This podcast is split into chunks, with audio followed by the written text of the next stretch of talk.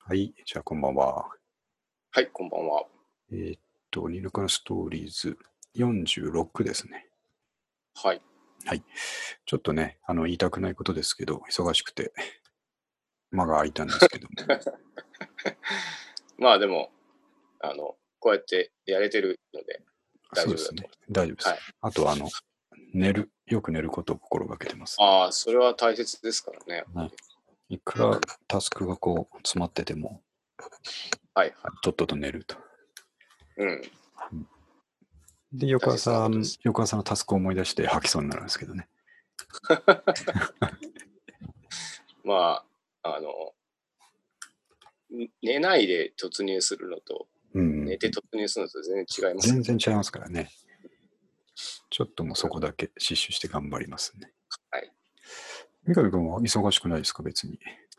僕はでもちょっとし出張が続いてましてですね。ああ、そうだ、そうだ先。週、はい先々週といなかったんで、まあうんうん僕も忙しくはないにしてもなんかい、いなかったです。それでも、それなりに出張したら忙しいんじゃないですか。まあ、そう、そう、ででも、そうでもないから、なんかちょっとどどうな のかなと思うんですけどまあでも、まあまあ、しそうょうでがすない。うん、いいか、いいことですのよ。んびりしてるよりは、うん多少は、そうですね。そう詰まってる方がね。えさて、と今日はですね、ーはい、ちょっと短めバージョンですが、えーはっいと、詰まってますんで、まあ、1個目はどうしても、まあ、今までね、何回も話題にしてきたんで、避けて通れないんですけど、はい、はい。えー、ZOZO タウンの前澤社長、うん。月旅行にっていう話ですねあ。あ、これはまた。これ、 でもしっかりニュース見ましたこれ。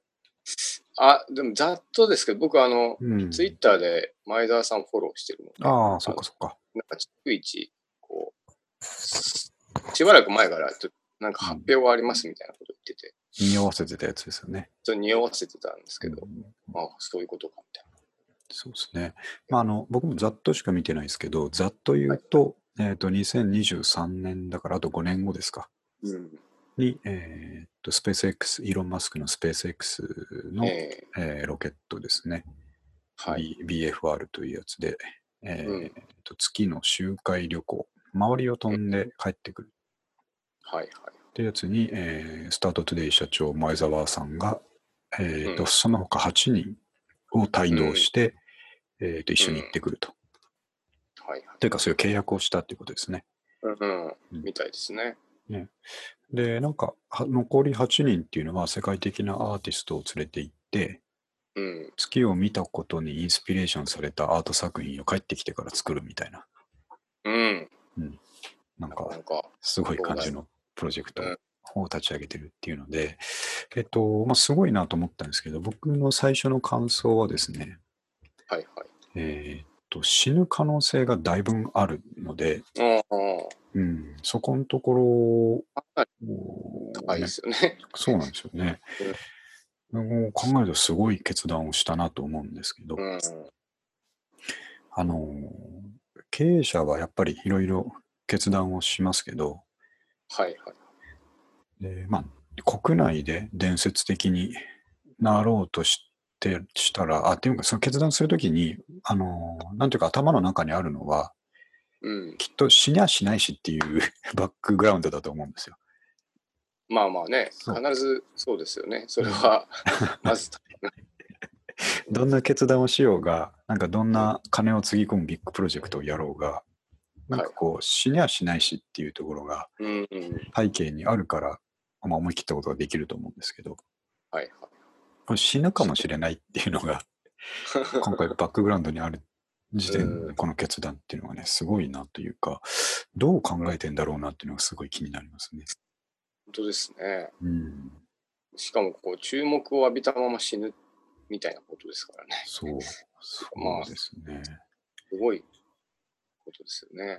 5年の中で、まあ、どこまでその完成度とか安全度を高められるのかっていうのはわからないんですけどそれでも絶対その90何パーセントまで絶対にいかないじゃないですか。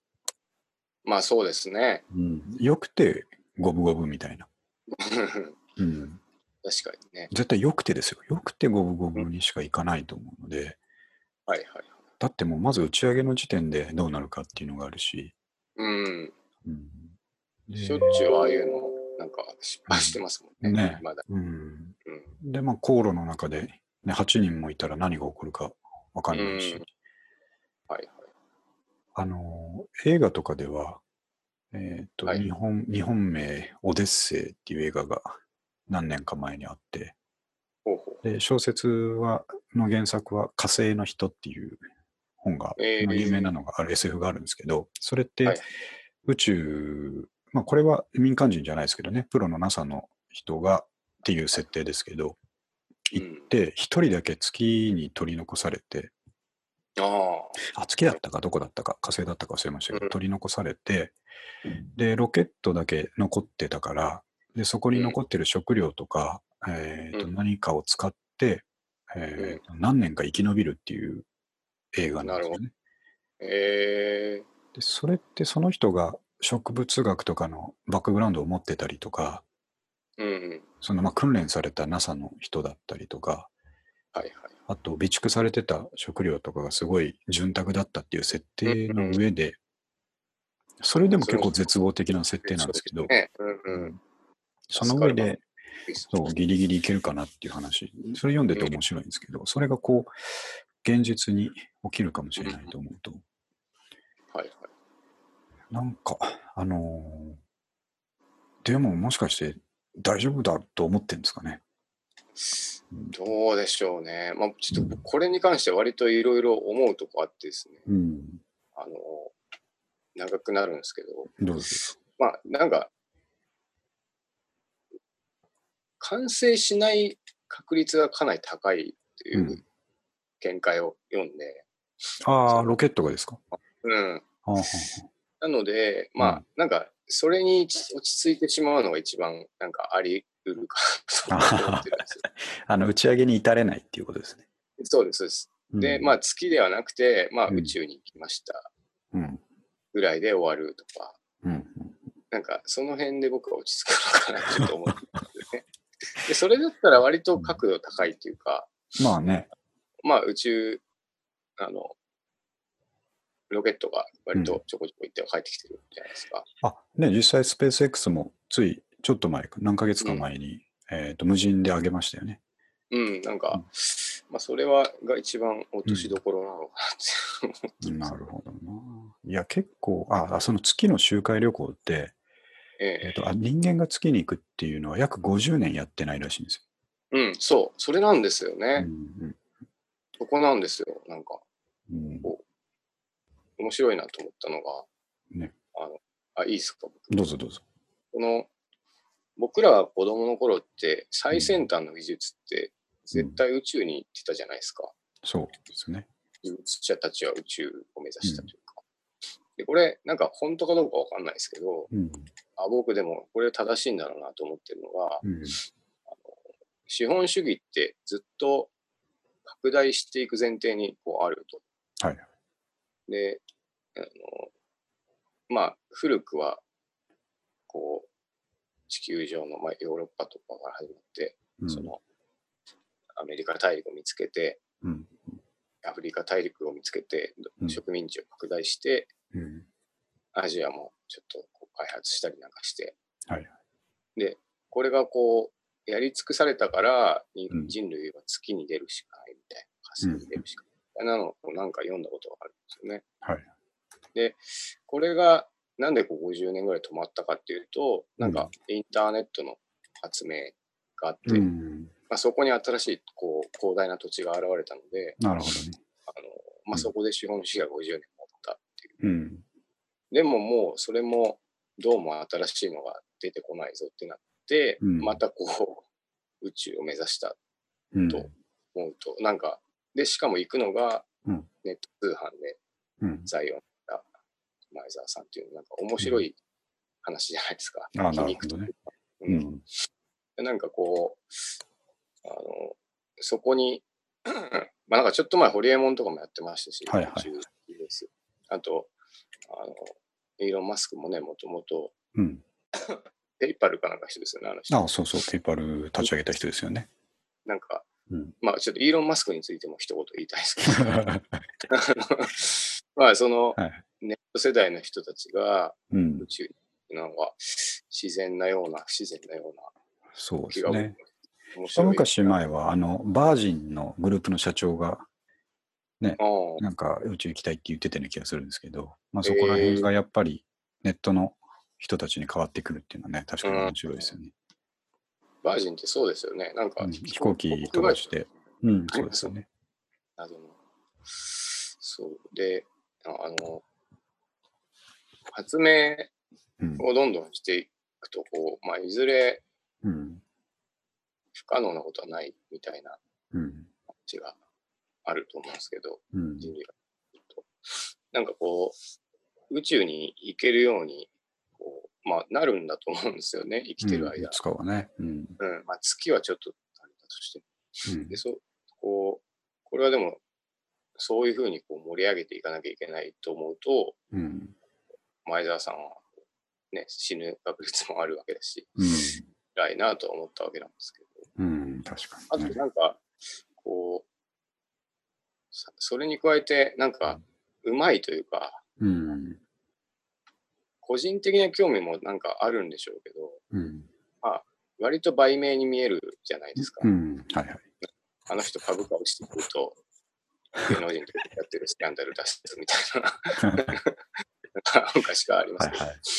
なんかこうぶち上げ方もなんかうまい、うまいです。うまいとかすごいですよね。うん。なんかこう何にもできてないでただの発表ですから契約しましたっていううん。なんでこうそこまで話題になれるんだったらすごいなっていまあ、こんなね、コマーシャルないですよね。世界に向けて。ううんうん。でまああとこうもうなあれですよねうん。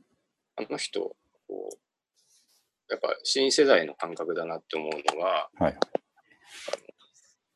絶対にお金儲けのために商売をしてるはずなんですこれ多分揺るぎなく、うん。でもそれをちょっと一瞬忘れさせるじゃないですか。あれ、あこのはい人はいは、。なんか本当にうん。そういうロマンを求めてる人なのかなみたいうん。うんな。あの、なんかそそういうのを感じさせるのがめちゃくちゃうまいっていうか、ああ、なるほどね。そう、その月、月にアーティスト連れてくとか、なんかこああ。う、うん、なんかただの金持ちの既得化うん。みたいな、うん。こう、の遊びみたいな感じに見受けられてしまうところを、なんかうん意思を持ってやってるようにも見えるし、うん。こう、今今の世代の経営者としてやっぱこう、それが受けるんだろうなっていう気あがあ。しますよね。なんかしますね。ねなんかすごいなっていう話なんですけど。えーまあ、こまあ、すごい、この人しかね、今できないことかなと思いますけど、 その、ええもう一個気になるのは、その最8人連れていくアーティストっていうのも、はいはい。同じく死ぬ覚悟をしなきゃしなきゃいけないので、うーん。 8人死ぬ覚悟してくれる人いるかなっていうのがちょっと気になってるんです。ね。うんあ、で、もい、いる、結構、一流ところがなんかいきそうじゃないですか。なあ、そっかな。やっぱそういう人は感覚違うんでしょうね、やっぱね。カニエ・ウエストとか、なんかあのなあ辺にいきそうな気がしますけどね。か。ほんで、僕もそれで、なんていうか、あのー最初は行こうと思ってたけど、手を下げる人とか、あとなかなか8人決まらなかったらっていうのがあったときに、はいはい。あの、世界から立候補募らないかなと思ってんですよね。 あ、我こそは。そう、誰か一緒に行くやついねえかみたいな。2席空いてますみたいあでもそれだと行きたいですよね。な。ね、 なんか、誰でも手挙げられる状態になっちゃうかなと思ってそしたらまあでも、どうでしょうね。うんスまペあー、ス X は成功率15%と言ってますが、行きますかみたいな。死ぬ方が確率。高いけど。あとやっぱ、それでしょうもないエピソードがいっぱい生まれてほしいですよ、ね。なんか、あのなんだろう。なんか、わけわかんないけど、ジョニー・ロットンが立候補したけど、うん太りすぎて出ませ んみたいな。うん最初の訓練に耐えられないと判断し、いけませんみたいな。ダイエットしろみたいな。いいですね。 そういうしょうもないエピソードが出てほしいですね。ああ、そう、三上君は、あの、イーロン・マスクにね、物申してましたよね、あ世界に対して。そうなんですよ、こ。こいうつがいて、あの人は、僕、ちょっと何がすごいのかわわかんないですよね。そもそもペイパルって馴染みがないじゃないですか。が日本には全く馴染みないですよねね、。なんか。うんで、こう、なんか、りああペイパルは革命だったみたいなうんことを、はいこうよく当時の人たちが言いますけど、はい。あれ結局、僕からし見ると、あれクレカうんをただ、クレカをうん挟めるぐらいの。はい。 なんか eBay が成長したから、いはい eBay とついて大きくなったはずなんですけど、うん、 eBay の方がすごいじゃないですか。そうですね。 なんか、あ、同じなのかな、やってた人。なんか、とにかく僕は分かんないんですよ凄さがわかんない。ね。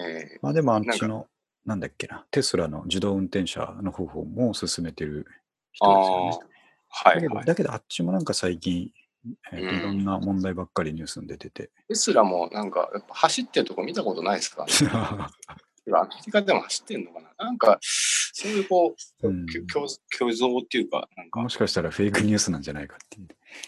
そうそう何が実感としてないんで、何がすごいのかなって気がしてしまうんですけど、ね、ここまでは届いてこない感じですけうどんね。うんううん、んどうなんでしょうね。でもなんか、 必ずそういうこう、起業家のうんなんか、記事を読むと出てくるじゃないですか。出てきますね。なんか、どどうなのかまな。あちょっとなんかその名前、イーロン・マスクはすごいとしても、うん、そのなんか周りの人がちょっと名前出しときゃ、あ分かった感が出るっていそうですよふ。にこれはもう、あ言わの、れてるほ気がぼしますソニックユースと同じ扱いです。 本当だ。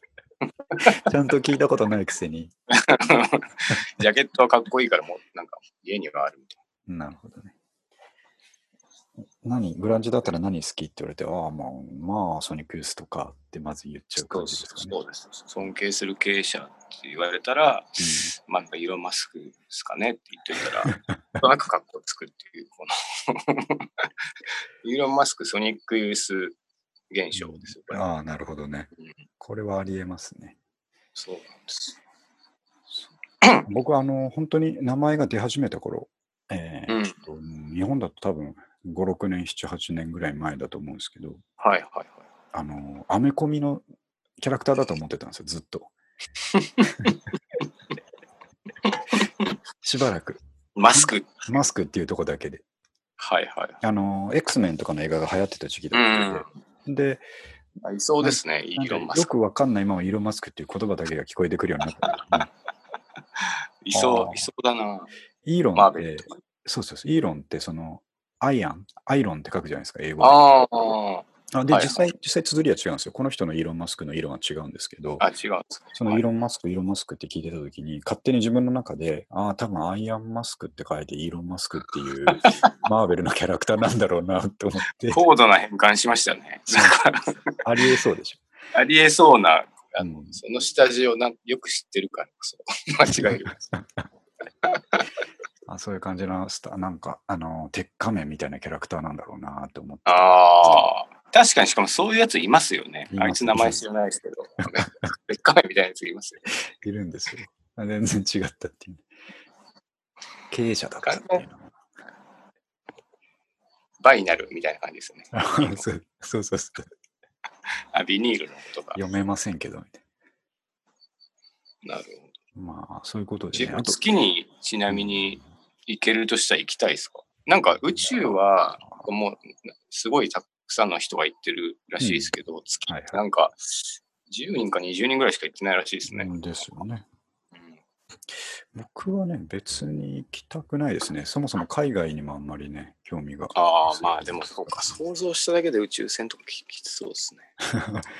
なんかあの、SF をよく読んでるだけに、あの、はいはパニックになった時の状況とかがですねそうですね。一人が暴れ出すみ たいそなうね。そうそう、想像できちゃってちょっとね、嫌なんですよ。うんあと SF でも、なんかこれもまたさっきの高度な文脈なんですけど、はいなんか誰かがつぶやいてて、うんなんか5年後、月から中継した前澤さんが、はい。なぜ俺があんなに躍起になって無料でううん。ロゾスーツを配ったか意味が分かったかと言うっていうのがあって。 だからいろんな想像できないですかとか、あの、ああれ、防護服になるのかなとか。あ。 なるほど。地球に何か起きるってことですね。そうそうそう、なんかで、あの、よく、な、あの、黒地に白のドット柄っていうのもなんか、うなんかありそうじゃないですか。ん。なんか太陽からの有害な光線を実はあれが防ぐことができるとかそういう。そうそうそう。なんか、実は、ああなんか、前澤さんが何か仕掛けてて、なるほどあ。れ出た人だけ助かるとか。 攻撃の方ですか守る方じゃなくて。そう。面白いこと言ノアの箱舟的な。う。そうそうそうそう。あれ着てる人だけ。 でもあれ助かる普段着てる人いないじゃないですか。あれ で面白いこと言う人いるな。もなかなかいいですね、それは。ねうんそ そんなありましたね。あと、まあ僕もう一個ね、そのこのニュース関連で、はいまあ一番グッときたニュースのタイトルがですね、はい。うん。宇宙でランチパックって書いてあったんですよ ね。どういうことですかあの、メガネ君ああいう、あ、そっか、しっくりこ、メガネ君テレビ見ないから、あしっくりこあないかもしれないですけど、はいあの、剛力あやめさんって、ああ、ランチパックの CM。ランチパックの CM 出てるんで、宇宙でランチパックってハテナって書いてありましたけどね。うんそれが一番面白かったですね。まあまあ、そうですねうん。剛力さんは、だからどういうじ事務所が、 事務所が拒否、拒否っていうか、あの、行きませんって明言してました。ああ、そうなんです か。剛力来ませんと。なるほど。早い段階でも否定してまあました。確かにね、ちょっと寒いですもんね、一緒うに行っんたみ、たい一緒に行くのもね、宇宙でランチパックってのはちょっとあれなん で。まあちょっと、あと5年あるんで、どう転ぶかちょっとわからなな。いですいけや、もうど、僕はでもかなり高い、あの、割合で、はい、月には行かない、行けない、技術的に行けないで終わるんじゃないかなっていう。大気圏外にちょっと出て、まあデ、データぐらいで、うん、ちょっと、それでもすごいですけどね、すごいですけどね。みたいな話じゃないかなって。あれ、スペース X のロケットが帰ってくる時の映像を見ましたあ、いや、見てないです。今までロケットとかスペースシャトルとか帰ってくるときって、あのーちっちゃい弾頭みたいな状態だけになって、なんか落ちますよね。そう、砂漠とか海とかにこ う、パラシュートで落ちるみたいなやつじゃないですか。はいはいスペース X のロケットって、逆噴射して同じとこに着地するんですよ。あ、そんなこともできるんですか。垂直着地。だからえー、ビデオ逆回してる、逆回ししてるみたいな映像で、え、じゃあ立って終わるんですかそうそうそうそう。すごいっ すねむ。ちゃくちゃえー、、むちゃくちゃすごいんですよ。ここまで行ってるんだ。うん。えー、ああれが今のやり方、今のっていうか、あれが最新のこう安全なやり方なんだなと思いながら見たんですけど、えー、なんか、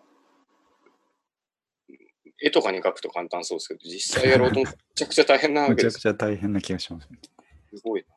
えー、そうね、ちょっと期待してますということで。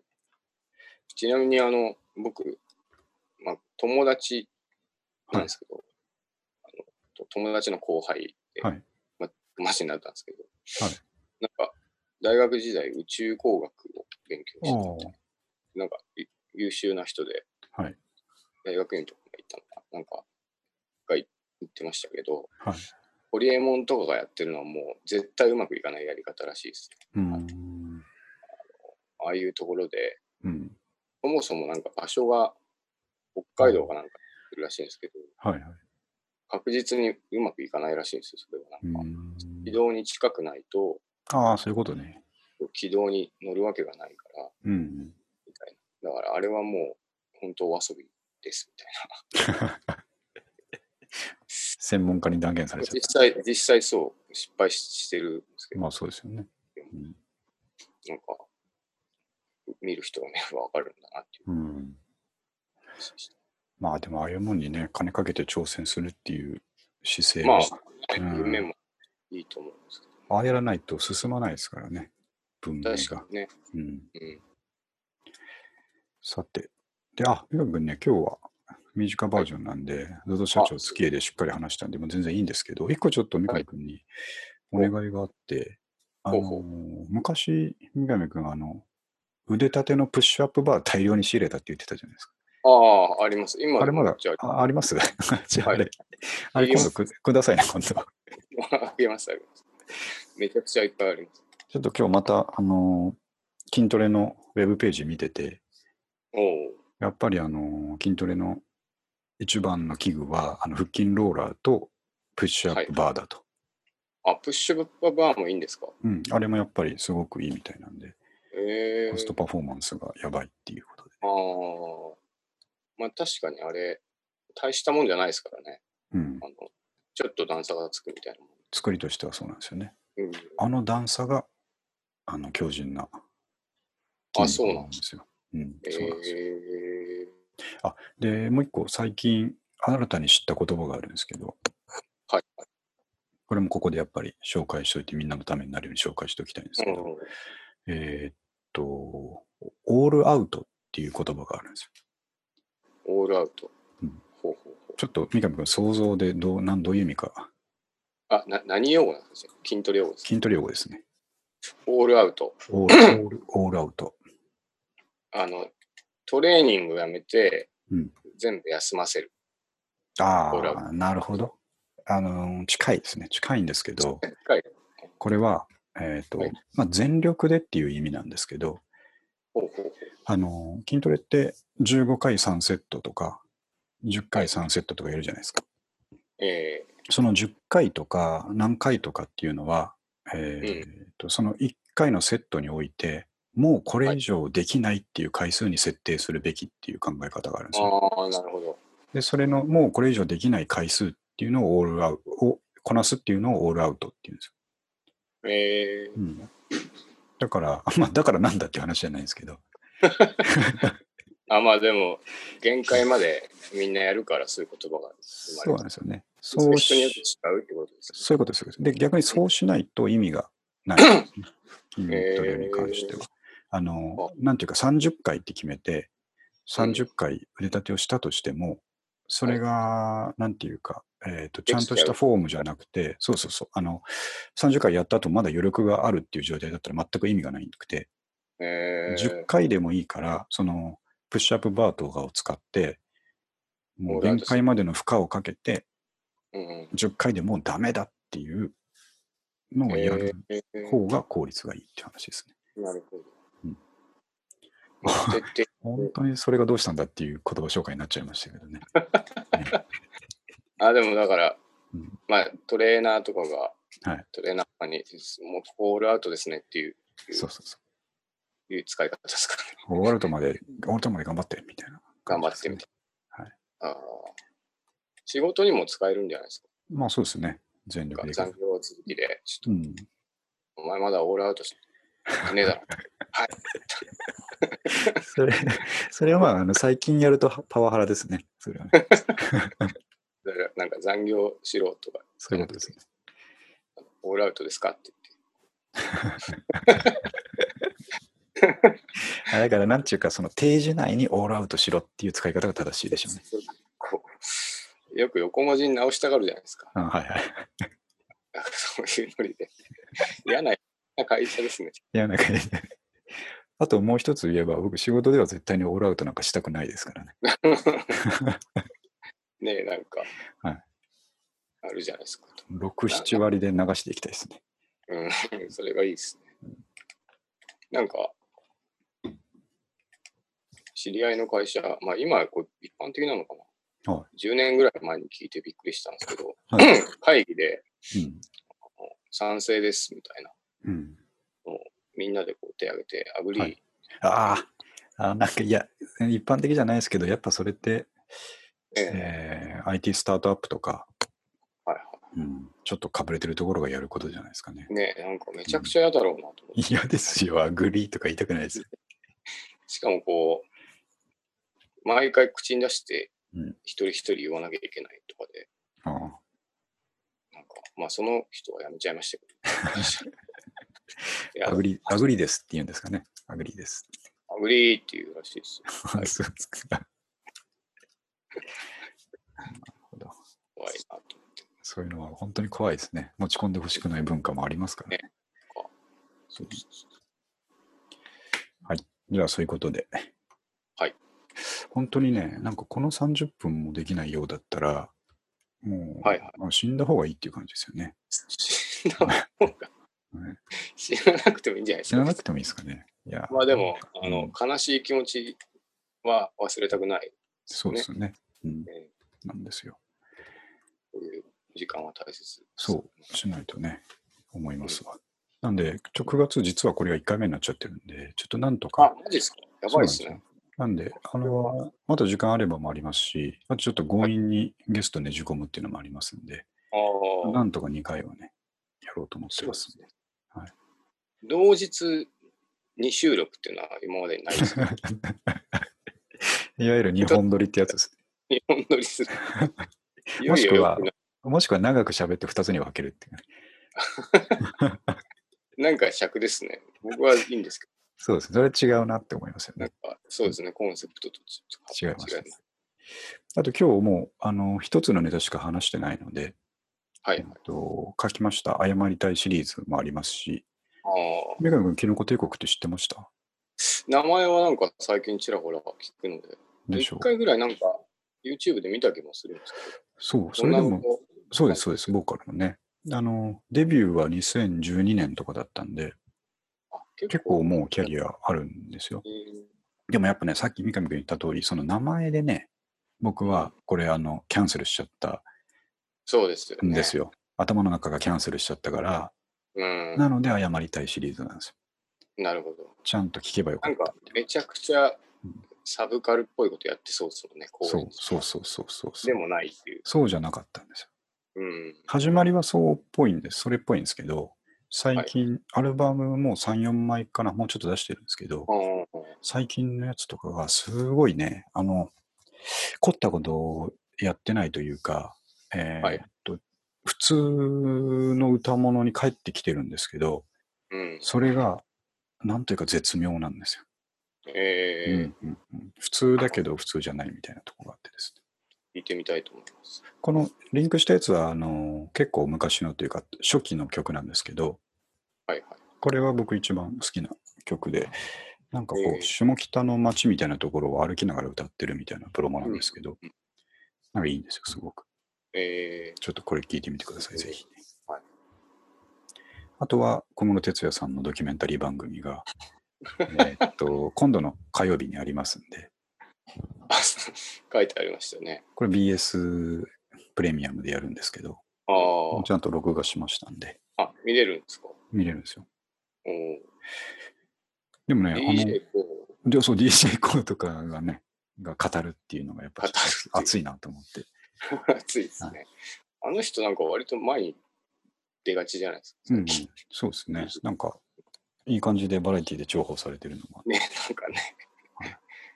あと、まあ、そうですね、プロテインシェイカーが万能っていうのもありますん で。僕、最近家の中で飲み物飲むとき全部プロテインシェイカーで飲んでますから。マジですか、うん気になるなぁまあこの3つだけでもあと1回ちゃんといけますんでそ、うですね。ちょっとまた連絡します。わかりました。はいじゃあ、じゃあ、みかん君なんかやりたいことがあるということなんで、しっかりやってくださいね。あ、いや、うん、ちょ仕事しようかなと思ってた。あ仕事してください。はい。頑張っすいて。ません。時間もらって、ありがとうございまいす。やとんでもないです。すいまはいせん。はい。じゃあまた。はい。はい